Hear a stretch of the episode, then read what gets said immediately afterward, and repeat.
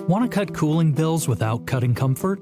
Lower utility costs and enjoy cool and consistent comfort with a highly efficient air conditioner from Luxair. With Luxair's consumer rebate program, educators, nurses, first responders, military personnel, and veterans can enjoy exclusive rebates on qualifying purchases of Luxair equipment. To learn more, call G Team Mechanical at 765 376 3042 or visit gteamhvac.com. They'll recommend a system tailored to your home that provides comfort, energy savings, and lasting performance.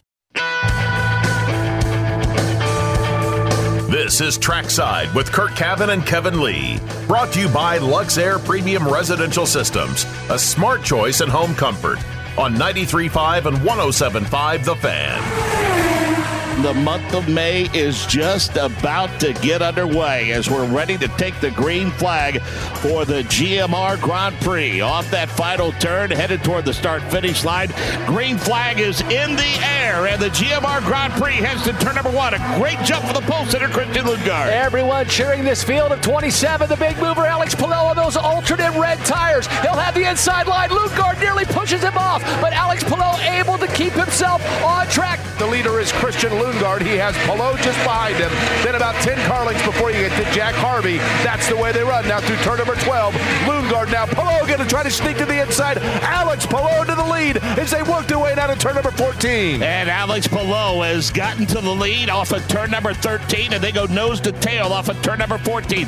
Here comes Alex Palou, a strong move into turn number one. Lundgaard's reds are used up. Alex Palou makes a look to the inside, and he'll make it look easy. Alex Palou back to the point here in turn number one. He'll swing through turn number two and get about a four car length advantage over Christian Lundgaard. Michael Young, a battle for the second position. Yeah, it looks like Pato O'Ward's got a nice run on Christian Lundgaard down Hulman Boulevard. Uh, that's a great pickup, Michael. Pato has been starting to chew into that disadvantage, and he got to the inside and cleared Christian Lundgaard easily. So the driver from Mexico shoots his way to second, Jake, as he streaks away to the S's. The closer battle is that battle for third. Christian Lundgaard. Once again, the Dane makes it look easy through turns five and six, but Alexander Rossi gets a great charge. Yeah, boy, he really did. He's within a car length. This may be the opportunity. Right in the wake, right in the draft. Rossi's going to move to the inside. Lundgaard looked like he tried to throw a block, but Rossi was too quick to the inside, and he'll clear him into turn number seven. Alex Palou, a dominant run. He led 53 laps on the day.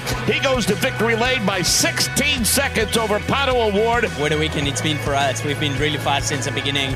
Kudos to these guys. Uh, we've been really close at IMS always, even on the road course, but we didn't really have the luck or, or we didn't execute as we had to. But today, everything went super smooth. Uh, strategy wasn't easy, honestly. Uh, we knew that we were not strong on the reds. That's why we wanted to go out at the beginning and take those off, uh, and everything worked.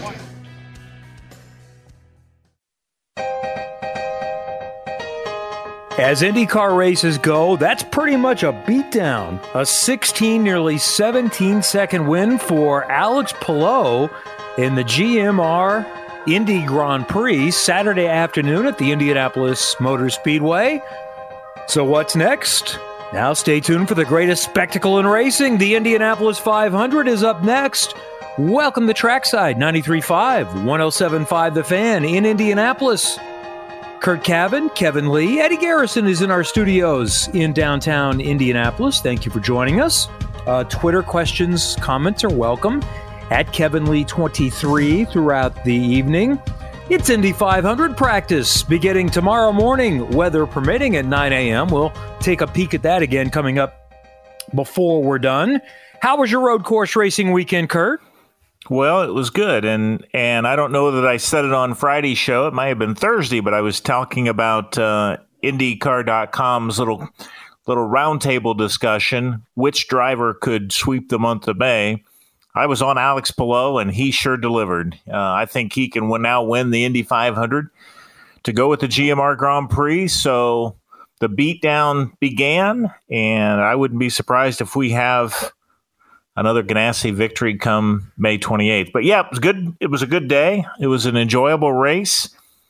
Enough excitement to keep everybody interested and a good crowd. I thought that was a really good crowd for uh, the GMR Grand Prix, and I think that gets us warmed up for what's next. So let's talk about how the race was won. And in some ways, I think it was won on picking the right strategy. Certainly the car was good, but I think there were several good cars. So Palou took the lead from the pole sitter, Christian Lundgaard, 21 years old, won the pole. Big weekend for him and a big bounce back for Rahal Letterman Lanigan. Took the lead on lap one and then pretty much controlled the race. So here's what Palou did differently. He was the only one in the top seven qualifying positions starting the race on the Reds, and the only one finished in the top six to use one set of Reds. So, you know, we always hear it's a red race, it's a black race. And in the past, this has been a red race, but we started hearing from drivers after practice. They get a little bit of a sense in the Friday morning, but they don't really know because the track is still a little bit green, but it's after the warm up. I'm sorry, on Friday morning, the first practice. And then after the warm up on Saturday, when the track is more rubbered in and you've got a little better read on things, plus you've seen the tire deg in qualifying, that's when it was, uh oh, I don't know if we can really make the Reds last a full stint. And if you qualified in the top six, that means your second set of Reds already has three, four laps on them from running and qualifying. So that's what Palou did. Decided I'm only going to run the Reds once. I'm going to run the sticker set at the beginning, and then I'm done with it. And that's what separated him from everybody else the rest of the way. Or at least he might have won the race either way, but that's how he won by 17 seconds, I think.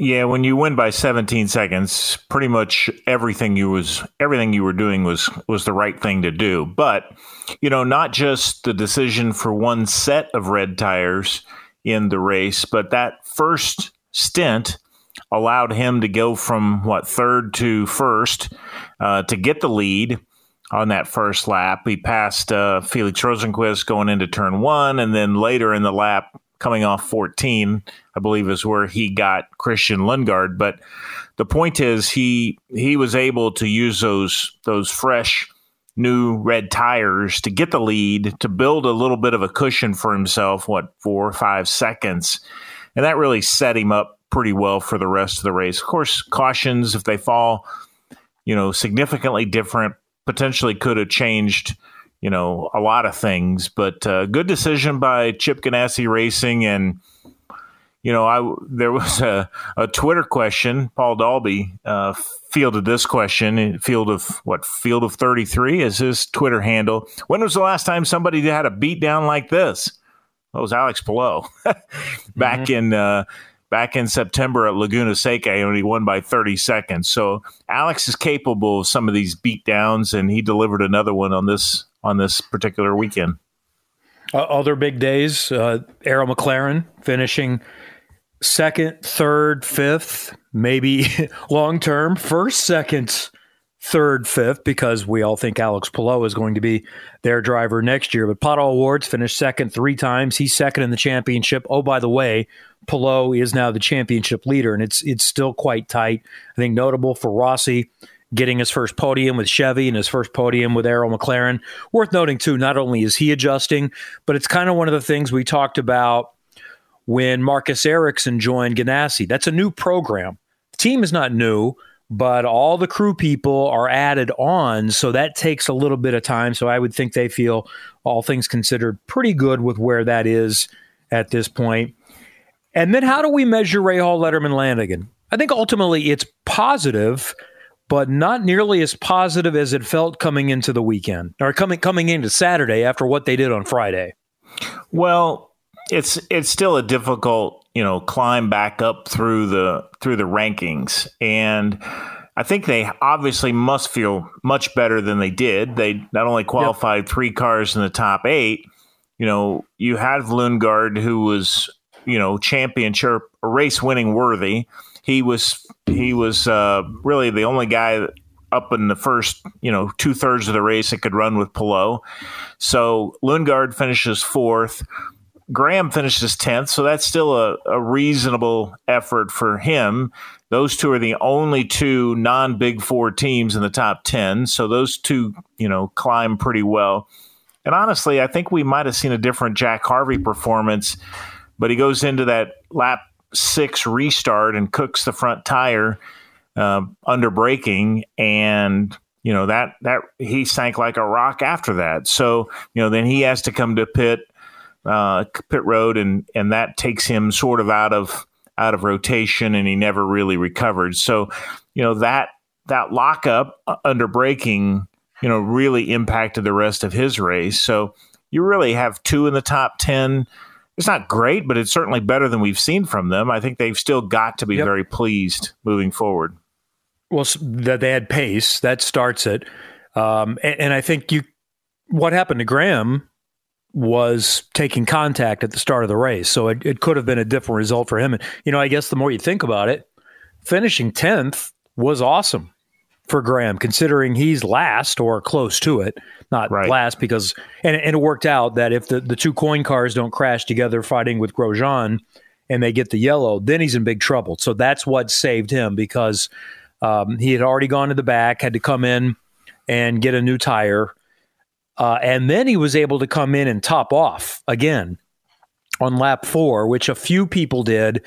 And so what Rahal did, and we weren't sure if he was going to be able to make it on fuel, he he saved the entire race and got home and back on strategy. So after that, he only did two pit stops. He basically went from lap four to the end of the race on two pit stops, and everyone else needed three and only did four extra laps. So that was a massive fuel save for Graham Rahal to be able to get that done.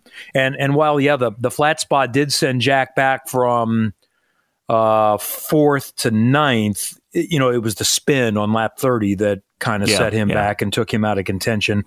Or, you know, I think he still was in position to get a, a, little bit of a lap 10, but he said, I think his quote after the race was it was really confusing. I'm not sure what happened from there. So I think the car was not handling well leading up to the spin at that point. So, yeah, I would agree. A step forward. And there's nothing I know he's disappointed, but there should be nothing to be really upset about for Christian Lundgaard.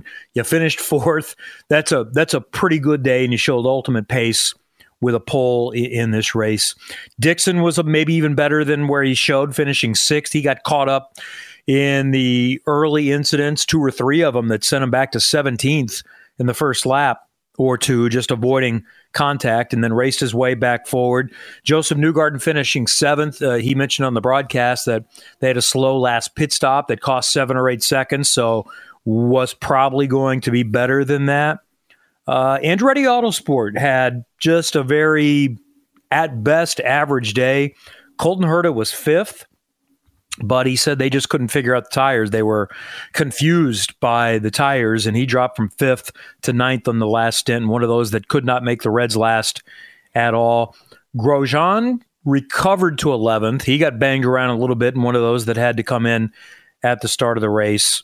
Um, who else stands out there? You know, you got two teammates coming together uh, in the two Coyne cars. Another rough day for Meyer Shank Racing, not getting any butter on that front. Um, and, you know, I guess what surprised me a little bit from going into the weekend is normally we see Ed Carpenter Racing good at this track as well, and they weren't particularly strong. They never had pace.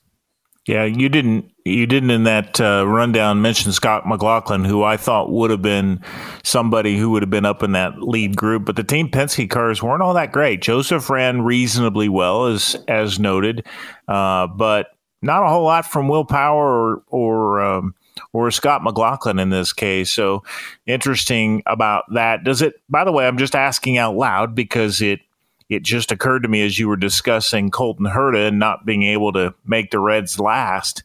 Doesn't that feel like that's been a familiar refrain from him? It feels like we hear that a lot. That couldn't make, you know, we got to come in, got to pit, got to pit, can't hang on to these. Uh, it seems like we've had two or three of these races so far in the first five that that's been a problem for him. Well, I'm looking at my notes, and I have that in my notes from Barber struggled to make the Reds work in the first stint of of his two stops. So there's one. You know, I remember that in his rookie season. Uh, maybe it was Portland late in the season, and then the feeling was that they got it figured out. But I saw in Colton's quote distributed by the team basically said, "We need to talk to Firestone. We, we're not figuring things out. We're not understanding this." So I don't know if that's passing the buck or what the situation is. Now I know this that pe- people were surprised that how much different the wear was this year compared to last year in May.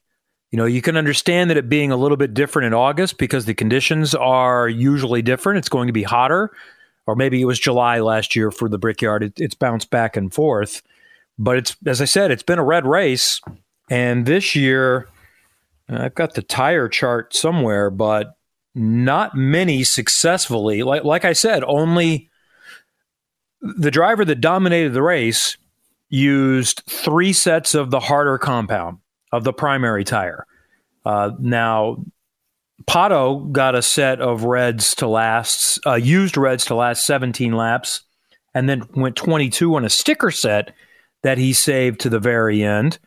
Um, most people tried two sets of reds, but clearly the winning strategy was the one set. And there were people that, like like Colton Herta that were struggling on that second set. And I had notes from others, from people that finished farther back in the pack, is that well, we just couldn't make the Reds last at all, and we we lost a lot of time. Uh, so that yeah, that's certainly something to look at for Colton Herta. Um, what else do we take from this particular race? Well, you know, the Juncos Hollinger cars were not were not they didn't have a really a very good weekend. Um, yeah, I was going to mention that Canapino ran in front of Callum Ilott most of the race, so uh, that was good on on uh, Canapino. Again, he's finishing. Now, granted, the two Dale Coyne cars took themselves out, or one of them took both of them out, but you know, going back to Canapino's first season, this is his fifth race, and he finishes ahead of seven drivers uh, or six drivers. Uh, regardless of how it happens, it's still pretty impressive that he's had a good start to his IndyCar Series career and really ran within a reasonable distance here. Of he's on the same lap and and not that far behind his teammate. So let's see, what was it, six seconds over, you know, uh, nearly two hours of racing. So good, good on him. And we didn't really get much out of Kyle Kirkwood. That's another one that, uh, for example, you didn't mention. I kind of thought Marcus Armstrong would have a stronger race. He finished Kirkwood and Armstrong finishes 14th and 15th. You know, we talked about this on Friday about how how really disappointed. Maybe it was we talked about it. Uh, yeah, it was Friday after qualifying. Armstrong thought he should have made the fast six and you know we had this conversation on the show about how he's he kind of gets you know he he's he's pretty locked into thinking that he should be in the five fast six on a regular basis or at least more often. Yeah. And and really he didn't have much to show on this day. his his tone is interesting and i'm not going to say i know him super well but i remember talking with him on the air after the uh Long Beach race, which whatever he finished, we felt like that was pretty good considering his experience, and it was more like, eh, yeah, I should be better than this. Um, so that's good. That means he has a lot of confidence and isn't taking anything for granted, but he expects to come in here and win. Whereas I think we kind of look at it like, hey, these guys you're racing are pretty good and they've got more experience than you. So uh, eighth, 10th, 11th, that's really good. But you're right, he was not a factor in the race. And for Kirkwood, I know he lost two or three spots at the start, but you know what happened to him was the contact with Will Power, which he was penalized for, and that's debatable. I know some people. So the shot we saw on television, I think it had already started, but it was mentioned that some felt you could argue that Will Power drove him off the road, and then he's just looking for a place to get back on the road because he's in the grass and you're out of control at that point, and then he makes contact with Power. But he got the uh, avoidable contact penalty, not a drive through, which is really, really painful. But you've got to fall behind Power. And because Power lost a lot of time, he had to give up something like seven positions and a lot of track time. So he had a long way to go to get back to 14th. So that's what kind of decided his race. But he was had the best pace of the Andretti cars. Just to get to sixth in qualifying was a pretty good showing. Let, us talk about the event. You touched on this. And I would agree with you. And this, you know, I, I don't know about numbers. I don't know how you count at a place like that.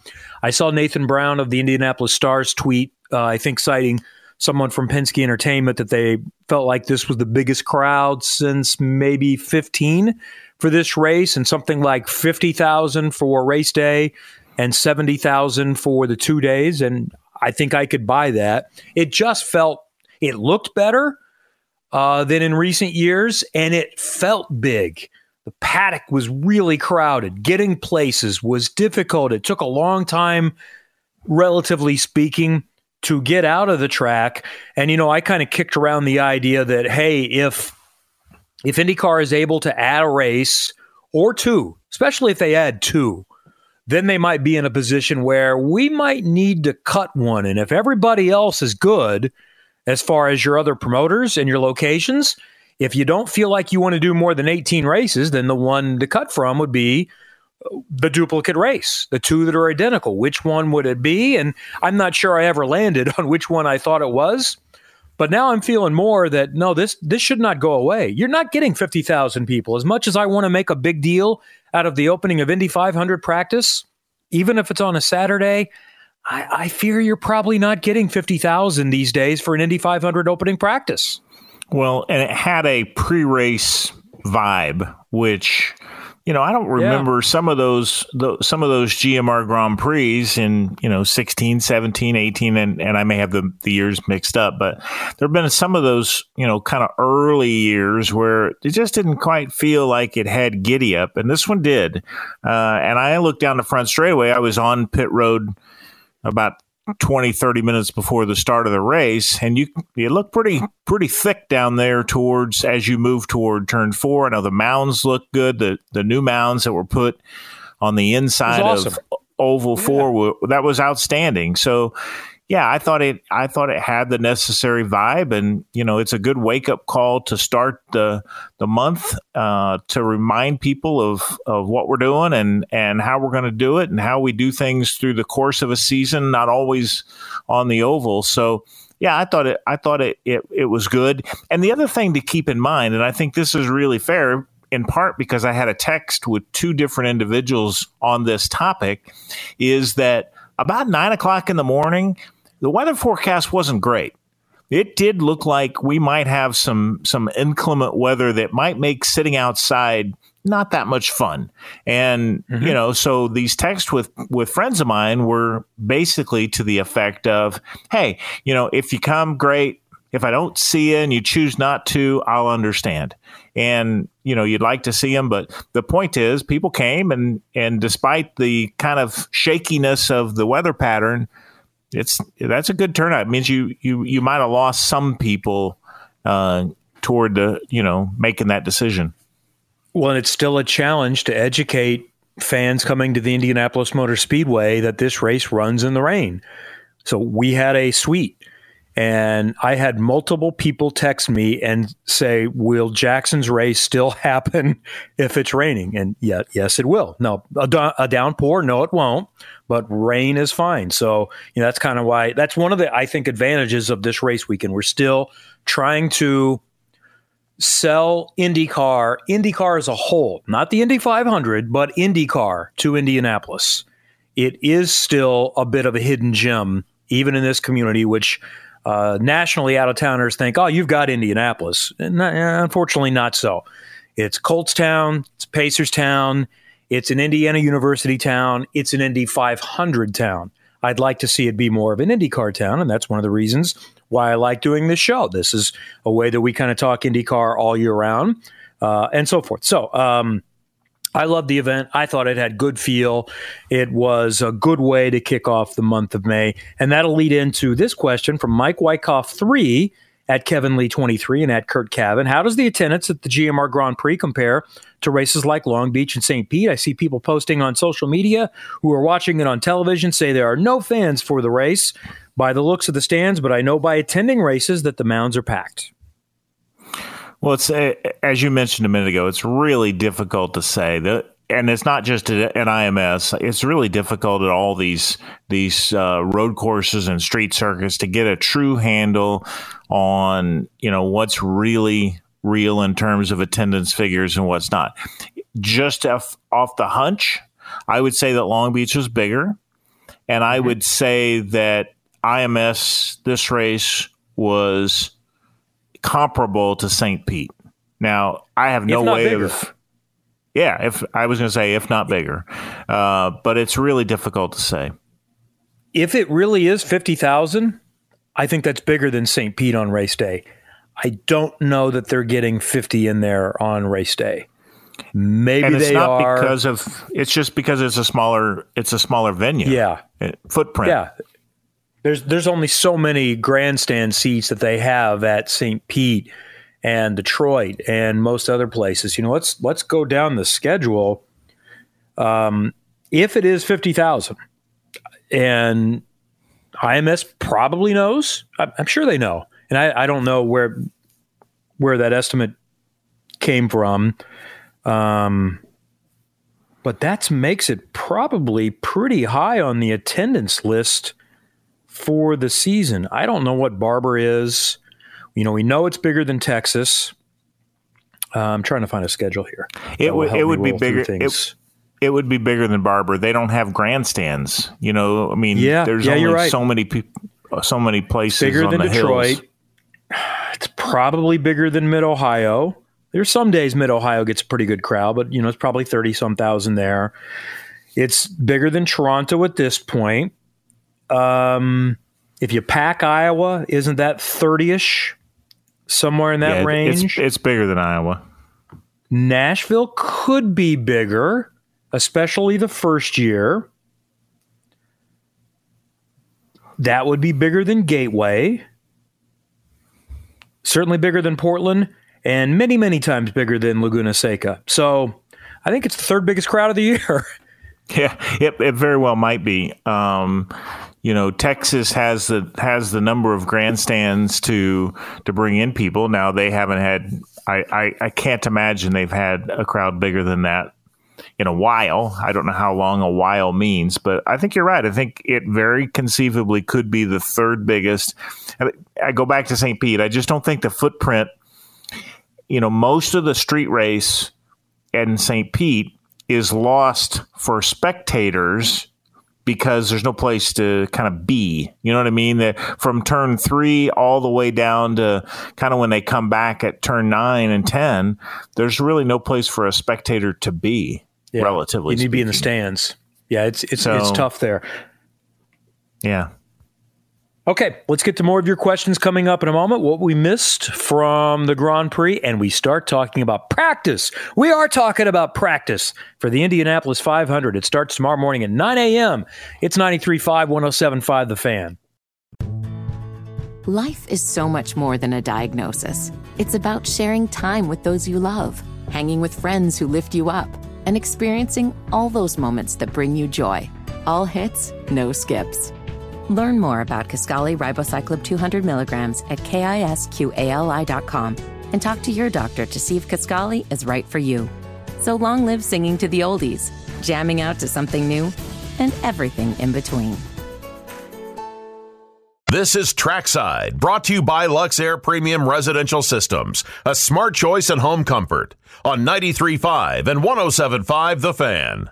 May in Indianapolis means racing, including big time racing on the dirt at Circle City Raceway on their all new clay surface. And Friday night, it's the second annual CJ Rayburn Tribute $10,000 to win super late models and Boss 410 sprints. And then May 24th and 25th, it's the USAC Amsoil Sprint Car National Championship. Circle City Raceway at the Marion County Fairgrounds. Discounts for military, first responders, veterans, seniors, and teachers. Tickets and info at circlecityraceway.com. Well, what's our news of the day today from Circle City Raceway? Well, we learned from Marcus Ericsson and other sources, of course, including NBC, that a new film is out about Marcus's Indy 500 victory. It's called Unleashing the Dragon, and it's out now on NBC Sports and the YouTube channel uh, here within the U.S. And the film will be released in Sweden because I know we've got a lot of uh, Swedish listeners across uh, the many platforms that you find this show, including uh, 1075thefan.com. The film um comes out May 20th in Sweden, but it'll be really an easy watch, and I, I can't wait to see it myself. So, Unleashing the Dragon on uh, NBC's YouTube page. All right, I'm going to look for a note because we did get a company wide email today on that. and and Marcus was telling me a little bit. So, uh, Ganassi Public Relations organized. We we do this usually once a season with most of the teams that like to get the broadcasters together with the drivers. So that was pretty cool. We went to dinner with Marcus and uh, Scott Dixon and Alex Palou and Takuma Sato with the on air staff on Friday night downtown. And I, I, sat across from Takuma Sato, and it's probably the longest I've talked to Takuma uh, and, and just kind of learned more about his life. You know, he's a, a relatively private person publicly, but he shared a lot of insight in some things, and we talked about what's going on in his world. And then Marcus was sitting across from me as well, and we, we touched on that. And I like this approach that um, you know, it, it, honestly surprised me a little bit that it's not Peacock exclusive. So this is available on YouTube that anyone can get. There's no subscription blockage there, and YouTube, frankly, is a revenue stream. Uh, if you get enough views on YouTube, that that can work. And I, I like the way this is being distributed, and I am looking forward to having the opportunity when time permits of being able to see that. Here's what I also learned, and maybe I'll use this as our uh, uh, Twitter. I like to have a picture for our promo on social media. Uh, so we're s- sitting at dinner, and Marcus's phone is on the table, and you know how you flash when you get a text or something. And if you're like me and you listen to podcasts off of your phone, off of uh, Apple iTunes, it when one downloads, when one becomes available, it pops up. So we're sitting there, and he holds up his phone to me, and his trackside alert comes in that he is a regular subscriber to Track Trackside. He said, "Hey, when are you going to have me on the show?" And I said, "Champ, you're invited anytime you want to come." So I feel like that's a uh, it's not a hundred percent because I always leave an out for people for the Burger Bash because they have a lot of places. But I feel good about Marcus joining us next Monday night, a week from tonight, at the Prime 47 Burger Bash benefiting the IU Simon Comprehensive Cancer Center at the USAC building. Don't get confused. Just because it says Prime 47 in the title. That just means they're bringing the food to us. It's in the USAC back parking lot. It's free. And then if you want free Prime 47 food and drink, uh, then $100 VIP tickets. And what basicandsimple.org, I think, is where you can find a donation link or go to my Twitter. I have it on there. JacksonLeeRacing.com has a Burger Bash page as well. Here's the other thing I learned, Curt. You know, I've thrown out my theories about what Marcus's options are and how I think he has some and how I think he is going to be paid next year. Um, so he's heard all my theories and he, doesn't disagree with any. He didn't say you're wrong on anything. Uh, basically, yeah, it, it's it's either going to be he's going to get uh, uh, more of a deal to the liking of what Scott Dixon has. I'm not saying money wise, we didn't talk about that, but it's not going to be bringing budget. And there are people that are going to be offering him rides, quality rides as well. So I would say stay tuned for that moving forward. Uh, one other nugget, too, I saw this last week and then I saw it posted again today. And I think while it's an NFL thing, I think it's good for the business of IndyCar racing to try to get more eyeballs on some things we're doing. And I'll be curious how this is received. The NFL is going to have an exclusive game on Peacock this coming season. Yeah, what is that? A wild card game? So that'll be a not only really? a game, but yeah, I think it's a wild card game. So oh, I thought it was uh, a late regular season game. Ooh, even more information. So it's um, I'll see if I can find that here while I'm talking. The other thing I would say, by the way, about the Marcus movie is if you want to find the link, if you look on Twitter under under Marcus's uh, posting, uh, then that's that he he provides the link. So so the point is it's it's it's easy to find that way. Yeah, Peacock will NB- air NBC wild- Sports YouTube, NBC Sports YouTube page. Yep. Peacock will air a wild card playoff game exclusively. So that that's not just uh, let's show a game. That's Saturday, January thirteenth. It's an afternoon game. It'll air. Uh, the, this says the afternoon wild card game that day will air on NBC and Peacock. NBC and Peacock will also air the wild card game in prime time the next day. The NFL's exclusive deal with Peacock. Hmm, this seems to indicate that it's on both. That doesn't seem right. Anyway, so um, I saw something last week, and I thought I took a screen grab late last week, and it was actually posted by an executive at NBC. Here it is. So this is what I'm looking at. So you, you, what you have is new news. This was posted by um, NBC Sports social media page um, when the schedule was announced last Thursday night. Uh, NBC Sunday Night Football features the best and brightest. Yada yada. Peacock is the exclusive home to the NFL game for the first time on Saturday, December 23rd. Bills Chargers. That is a regular season game. Bills Chargers, Peacock, December 23rd. So I do not have information about an exclusive playoff game. Um, so I so cannot pro- uh, confirm or deny what you're saying. Well, this is a, a, tweet just a little while ago from Pro Football Talk. Their website uh, on their social media says that it will be uh, this season. Peacock will have a first ever exclusive live streamed NFL playoff game. So, yep, I'm seeing that. Adam Schefter has tweeted that uh, first ever live playoff game, NFL wildcard game, prime time Saturday, January 13th. So, okay. Sounds like two of them one late regular season, one in January, and that'll go over well with the masses. So, but it'll sure. be good for us. It just makes it more mainstream and it, it gets more eyeballs and subscribers to Peacock and helps the business model. So, that is good. All right. A couple of other tweets. Jason Hadfield says St. Pete feels more crowded, but much smaller footprint. But that looked like the biggest crowd I've seen out there for the Grand Prix. Friday had a great crowd. Buzz about it too. Nathan says they said last year had about 200,000 over three days, and this year was even higher.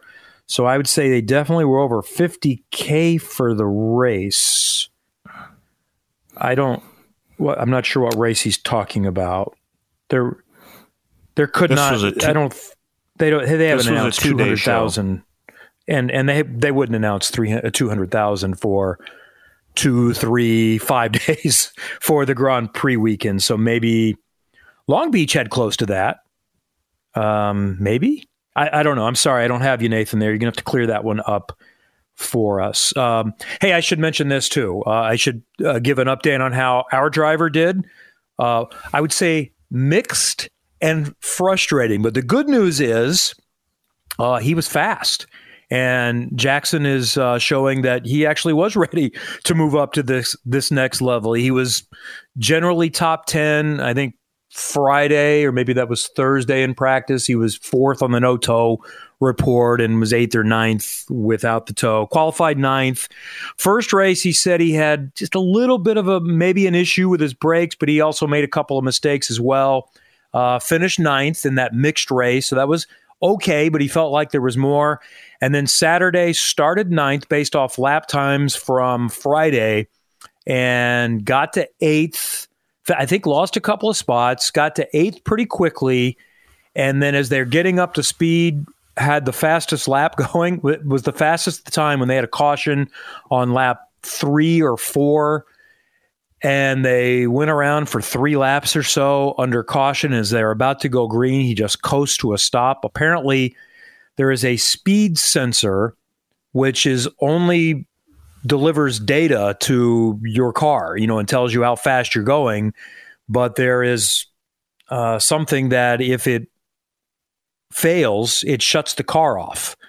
Now, that would make sense if it's to protect the engine, but I'm told it doesn't protect anything and it's the third time it's happened to us uh, to other cars this year, and that wire is close to the brakes. And during long cautions, you're trying to keep the brakes heated up. So, to me, not knowing anything about mechanics kind of seems like a design failure on there that they might want to move that or create something that it doesn't kill your race just from the fact that you would lose the ability to see uh, telemetry on your onboard video and so forth. But anyway, so you get whatever you can. You were the fastest, and he, he felt like he might have had a podium car in that race. And the um, two kids that were a uh, kid right behind him and a kid in front of him finished second and third at the time. But it was good. Our our partners had a great time in the suite. Uh, we connected some businesses with other businesses, and I think we might have added new partners that will help the season extend a little bit farther. So that was a good weekend, and we are, I think he's on track at Lucas Oil Raceway tomorrow, testing uh, on the oval to get ready for Carb Night. Joseph Hall has a comment. This documentary is outstanding that you're speaking of, and I believe Brad said it best concerning his dad. All the days at the track with his dad, those are memories we can all share uh, as well. So I've missed another tweet in that. So, oh, I think it must be talking about Brad Goldberg, uh, the engineer for Marcus Ericsson. And I know he and Marcus have a, a very close relationship. Here's a question for you from Sean Newman, Curt. Is there any reason to believe that MSR will turn around with the speedway configuration for the cars, or does it seem as though they'll struggle there too?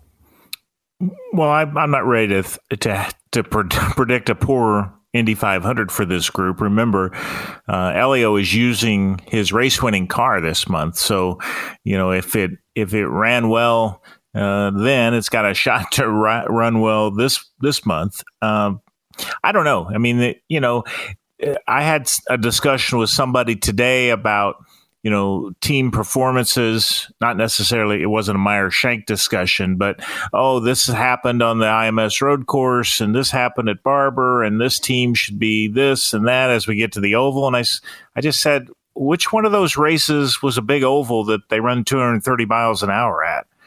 The point is, we don't know. We don't know. We've not That's seen right. anything on the big oval this season. We had one day of testing and in that particular case, it looked like we were going to have two days. So maybe teams didn't didn't do everything they they wanted to do that particular day. We've got four days of practice before two days of qualifying, another track day and a and a carb day practice, and then we run 500 miles. So anything that has happened so far this season irrelevant to they, to how to how May 28th goes. They weren't that far off. Michael Shank said we need to give them a better card next year. They weren't that far off last year, so I I do think that they're um, it's TBD. Paul asks Rahal ended the race with 185 seconds of push to pass, far more than the other top runners. If you were his team boss, would you consider this shows enough fight, or is it realistic that he only had 15 seconds of close wheel to wheel combat during the whole race? No, Paul, he was saving fuel the whole race. So when you use push to pass, it's not just that you have 200 seconds. When you use push to pass, it burns more fuel. And as and and I know you tweeted this early before the show, so you didn't hear us talk about this, but he had to save fuel the entire race, and he basically made up about. Uh, I would say six laps because you could take the first stop at lap 10 and save just a little bit the rest of the way to do it on more stops. Well, he took that stop on lap four. So he, as they like to say, made six laps of fuel. So that's why he didn't use any push to pass. James Clark and others asked, Will this affect the 100 days to Indy Series? It's the news of uh, Vice filing bankruptcy. This is no different than the questions we got two weeks ago. There were reports of it. Now it is confirmed. So they're looking for sellers, and we're told this is not going to affect anything. I taped with them today, and that was for episode five of the six. So this is happening, and I hear there's still a chance that it might continue a- as well. All right, we'll see what we missed and get you set for Indy 500 practice too, coming up next on Trackside. This is. Whether it's audiobooks or all-time greatest hits, long live listening to your favorites. Learn more about Kisqali Ribociclib 200 milligrams at kisqali.com and talk to your doctor to see if Kisqali is right for you. Alex Palou, and you're listening to Trackside. Final segment, and we are ready to go racing tomorrow at the Indianapolis Motor Speedway. Opening day of Indy 500 practice. What's the schedule, Curt? Well, we're going to have C cars on the track tomorrow at uh, 9 a.m., and that'll be all the veterans. And we've got one car that'll do rookie orientation, and that will be RC Enerson. Uh, it is 9 to 11:15. We just talked about that a little bit during the break. You'll see the uh, 1 to 3 for RC Enerson and 3 to 6 an all skate. That'll be on uh, IndyCar Radio Network and Peacock all day. Gates open at 8 and we are on Peacock all day as well. We will get the break from 11:15 until 1, but the RC Enerson show. If you think you don't know RC Enerson, you're going to know him by tomorrow. It's all RC all the time from 1 to 3. So here's what we're going to do. Hinch and I are going to leave the booth and come down to the green room, and we're going to invite guests to come in. So we'll follow what RC is doing with his rookie orientation, and then we will also be chatting with different drivers in that time, and then head back up the booth when it's an all skate. So should be fun. Hoping the weather holds out. There is a chance of rain. I haven't looked. I'll look at the weather tomorrow morning uh, because remember it was supposed to rain all day last Friday, and it rained for five minutes. So We'll cross our fingers and hope for the best. And either way, we'll be back tomorrow night at 7 o'clock. Uh, up next, Beyond the Bricks with Mike and Jake. They're looking back at the 80s. For Eddie Garrison, for Curt, I'm Kevin. It's 93.5, 107.5 The Fan.